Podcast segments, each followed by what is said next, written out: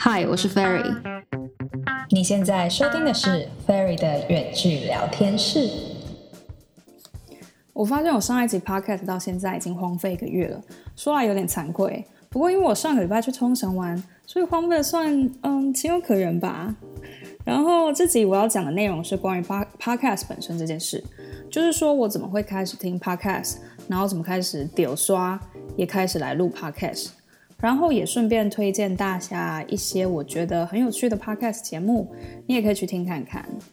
然后这个礼拜我看了一下我的 Spotify for Podcaster 的后台数据，哇，有三个三十六个 followers，三十六个这数字对你来说可能你觉得很少，没什么，可是对我来说它算是一个蛮重大意义、蛮鼓舞人心的一个数字，就是。哎，原来我讲的内容是可以让一些人产生共鸣的。不要小看三十六这个数字，会像以前国高中班级，一个班差不多就三十几或四十几个人吧，代表整个班级的人都在听我 说话，就有点 surprise。所以如果呃你还没订阅或 follow 的话，你可以在我的 Spotify Fairy 的远距聊天室 follow 一下。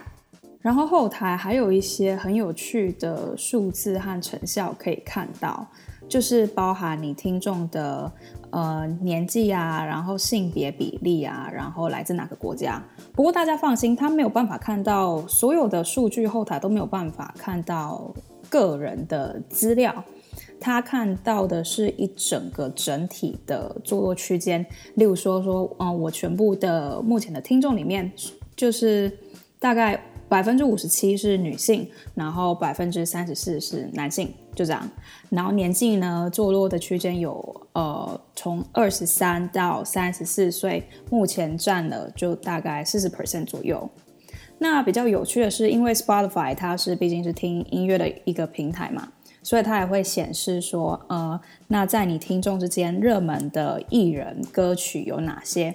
那前五名分别就一个第一名叫 L A U V。天，我不知道这个歌手是谁诶。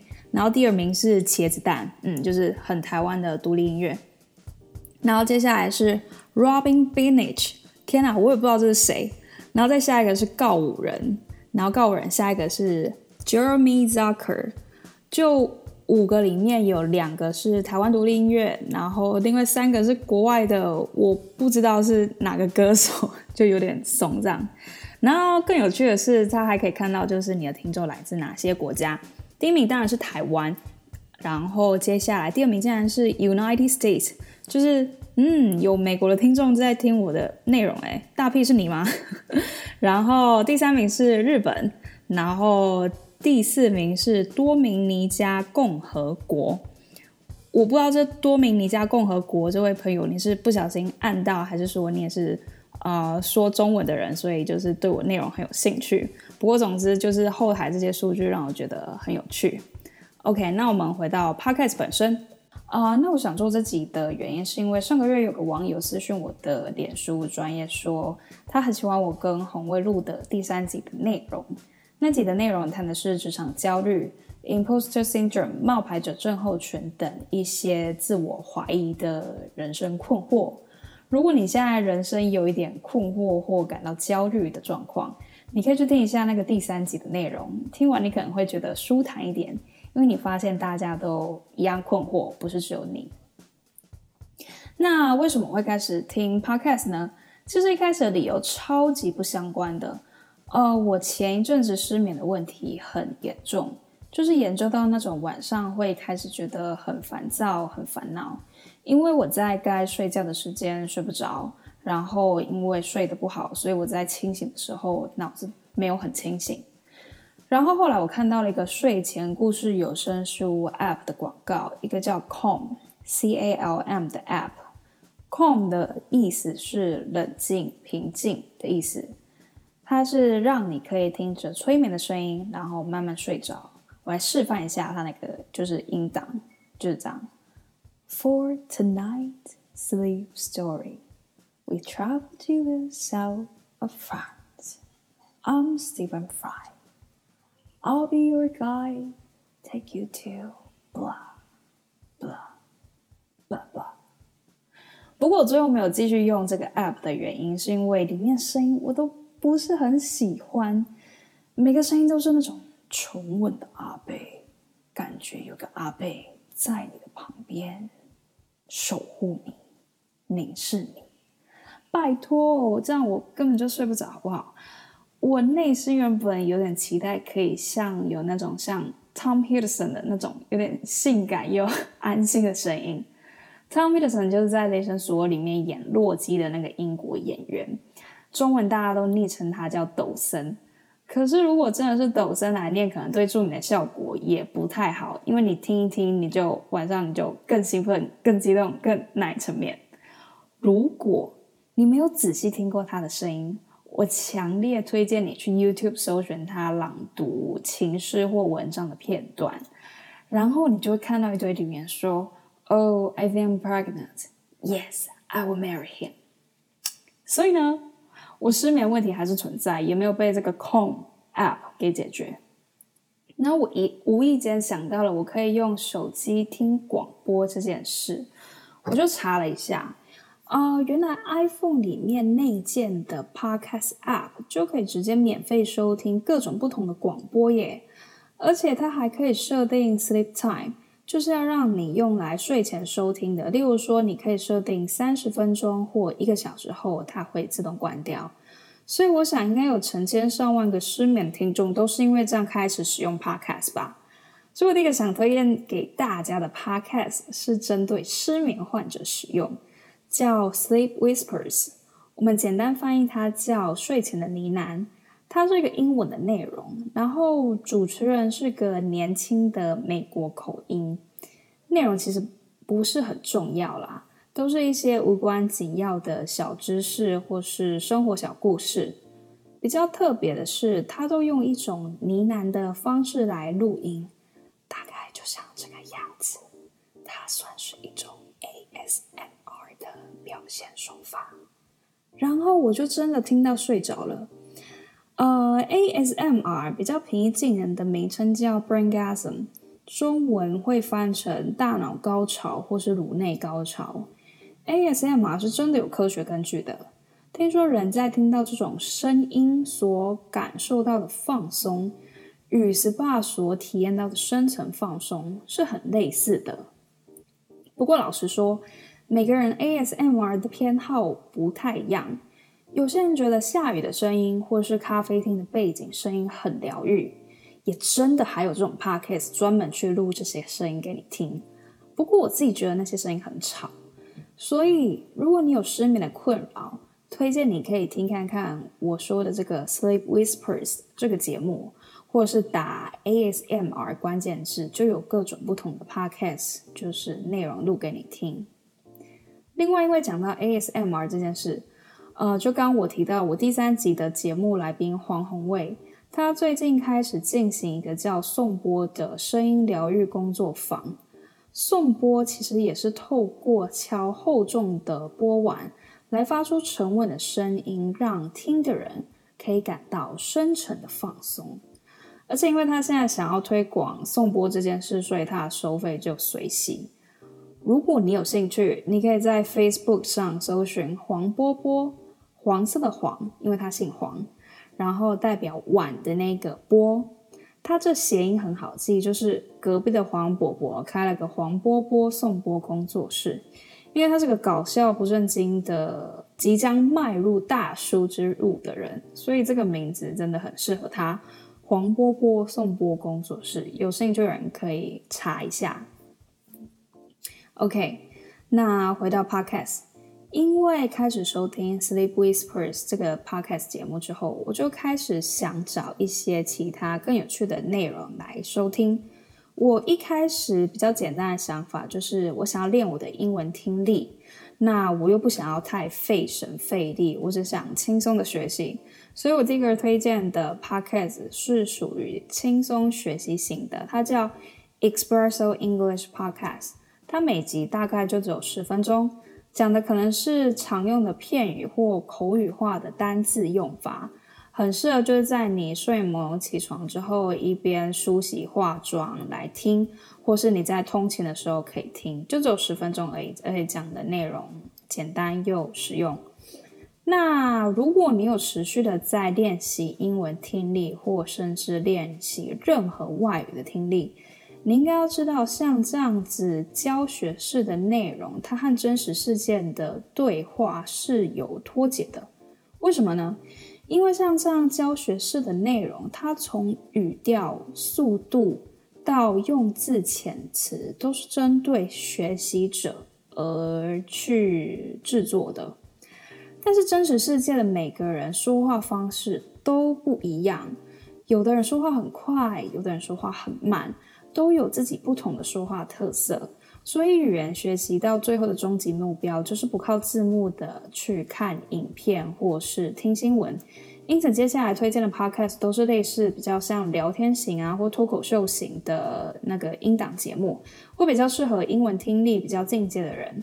我目前最喜欢的聊天式 podcast 节目是 Conan Bryan 主持的 Conan Bryan Needs a Friend，对，就是那个康纳秀的那个康纳，他也有开一个 podcast 节目。我觉得他的搞笑风格跟台湾的网红叶配始祖浩浩还蛮像的。他们就是那种都很聪明又很幽默的人。然后把自己定位成边缘人，给身边的人去吐槽他。呃，那浩浩他身边有一个叫蓝一鸣，可以去吐槽他。Conan O'Brien 身边有一个就是跟他合作十年之久的助理叫 Sona，Sona 也会参加就是每一集的 Podcast 录制，然后在谈话节目中就去吐槽 Conan，然后那个笑点还蛮好笑的。那如果你想要听看看这个 Conan O'Brien Needs a Friend。我会推荐你先去听看看第十八集，他和蜜雪儿欧巴马，就美国前第一夫人对谈的那一集。蜜雪儿在今年出了一本自传，叫做《Becoming》，中文书翻译叫做《成为这样的我》，里面讲述了一个身为在贫穷黑人家庭长大的黑人小女孩，她怎么样靠自己的努力进入美国名校，然后踏入政坛。并发挥正面的影响力给身边的人。那当然还有就是像他这样的黑人有色人种，在美国社会里受到的特殊待遇、内心的压抑啊，还有不安全感等这些心路历程。《Becoming》这本书我还没完全看完，不过我觉得它里面提到的歧视都很隐晦，但是很真实又很深刻。例如说，他有一个小故事，是说他在小时候，他和爸爸去拜访一个搬到新社区的黑人好友家。那这个新社区呢，是政府为了因应都市发展而产生的社区，所以有提供一些福利政策来鼓励所谓的精英搬过去。那到这个精英黑人朋友家，他发现。他们家大白天竟然全都密不透风的拉起窗帘，不给外面的人看到里面的人。为什么呢？他不太确定。那蜜雪儿后来又发现，嗯，这个黑人朋友难道是这个社区唯一的黑人家庭吗？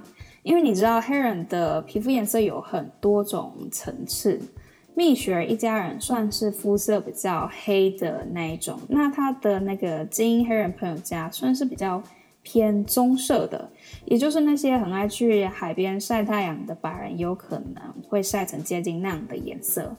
那当时小小年纪的他说不上具体发生了什么奇怪的事，但就觉得嗯不是很对劲，隐约有一种感觉说。呃，难道在我们来访之前，这里社区的人没有知道他们是黑人家庭吗？而在傍晚，蜜雪一家人要离开这个社区时，他的爸爸发现他们家的车被刮了一个很明显的痕迹。爸爸皱着眉，什么也不说的就带着一家人离开，然后回家。你可能就想说，大概就是某个王八小屁孩来恶作剧刮车子吧。可是为什么知道的大人都沉默呢？难道是因为我们是黑人家庭，所以受了委屈也不需要去据理力争吗？嗯，不知道，这一切都没有答案。那我在看这段的时候，其实很有共感，因为在真实世界里面，很多歧视是无形的，而且非常安静。像这些歧视或打压，它不会冲着你，然后往你脸上喷。可是，在你每一次的呼吸中，你都会很扎实的感受到这些束缚。虽然台湾社会已经很进步了，但在职场上，特别是由男性主宰的科技产业。我觉得女女性的职场天花板，还有那些所谓安静的启示，一直都还在那里。那我们回到康纳的 Podcast 节目，我其实本来就想说，就是个普通的来宾访谈，那会很有趣、很好笑这样子。因为毕竟康纳和蜜雪儿是坐在光谱的两个极端，康纳是个嗯有钱。呃，相貌齐全的白人西方男性，他一开头就用很自嘲的方式说：“我大概就是全美最白的白人之一吧。”但我在看《Becoming》这本书时，却有很大的共鸣。虽然我进了名校，虽然我在那里，但我总怀疑我真的属于这里吗？然后两个人的对话就这样展开。我听完的时候心想，康纳真的是主持人界的翘楚。他用一种很真诚的方式和对话的人产生连接，听得我也好像就是跟他们在那里聊天一样，我也觉得很有连接。康纳秀听久了，就有一个声音在我脑海响起：呃，如果我可以跟康纳一样，不仅把话说得好，也帮别人说出更多想说的话，然后还可以让人产生连接的话。那就太好了，而且因为我远距在家工作，说话量实在少得可怜，所以如果我也来录一个 podcast 节目，可以让我名正言顺的练习说话，练习说故事，而且和别人产生连接，简直就是一石二鸟，一鱼多吃，一箭双雕。所以这就是为什么我现在在这里录一堆 murmur 给你听的由来。除了 Conan Brian Needs a Friend，我还有订阅两个 podcast 节目。一个是英文的，它的名字叫 Not Too Deep with Grace Helbig，它专门访问一些美国的网红，然后我觉得女主持人的声音很好听，内容也还算有趣，还蛮好笑的。不过有时候就觉得还好啦，所以我就是偶尔听一下。那另外一个中文的节目，就我最近很喜欢听的，叫大人的 Small Talk，是由两个大人学的创办人录制的 Podcast 节目。我一直都很喜欢看他们写的文章。你知道很多文章都会谈一些打高空的建议啊，有一点太好高骛远，而且不切实际。但大人学的文章和 podcast 节目很实在，或说很接地气。他谈了一些职场或是人际关系问题背后的真相，也会提供一些系统性的建议，让你去思考要怎么样去解决你面临到的难题，而且。他们不愧是专业顾问，还有那种上过上百场课程的专业讲师。两个主持人的说故事技巧都非常好，就是不仅言之有物、言之有序，而且还言之有趣。我觉得言之有物和言之有序这件事，可以在短时间里面多多练习就办得到。但言之有趣这件事，我觉得真的很难，三者兼备就是难上加难。所以啦，以上就是我很推荐的 podcast 节目。那中文的我偶尔还会听一下马力欧陪你喝一杯，或是科技导读，但我没有订阅他们啊，因为我不是很喜欢在闲暇之余听太多那种知识密度很高的东西。我有很严重的资讯焦虑或是错失恐惧症。英文还有个专有名词叫 FOMO，F-O-M-O，Fear of Missing Out。我觉得人生活着已经很累了，随时随地还要吸收那种知识量很高的东西，会让我晚上失眠的更严重。可是，如果你是随时随地都想要密集的吸收新资讯，那你倒是可以来订阅，然后听看看。那我会把我今天提到的 Podcast 连接都放在这集的文字描述中。另外，我还放了个 Google 表单，想做个 survey。如果你可以给我一些建议或回馈，或是分享你对 podcast 的看法，或哪些 podcast 主题你很有兴趣，甚至你希望和我一起录一集 Podcast 也可以，毕竟这个节目叫 Fairy 的远距聊天室嘛。那今天的节目就到这里，我们下次见，拜拜。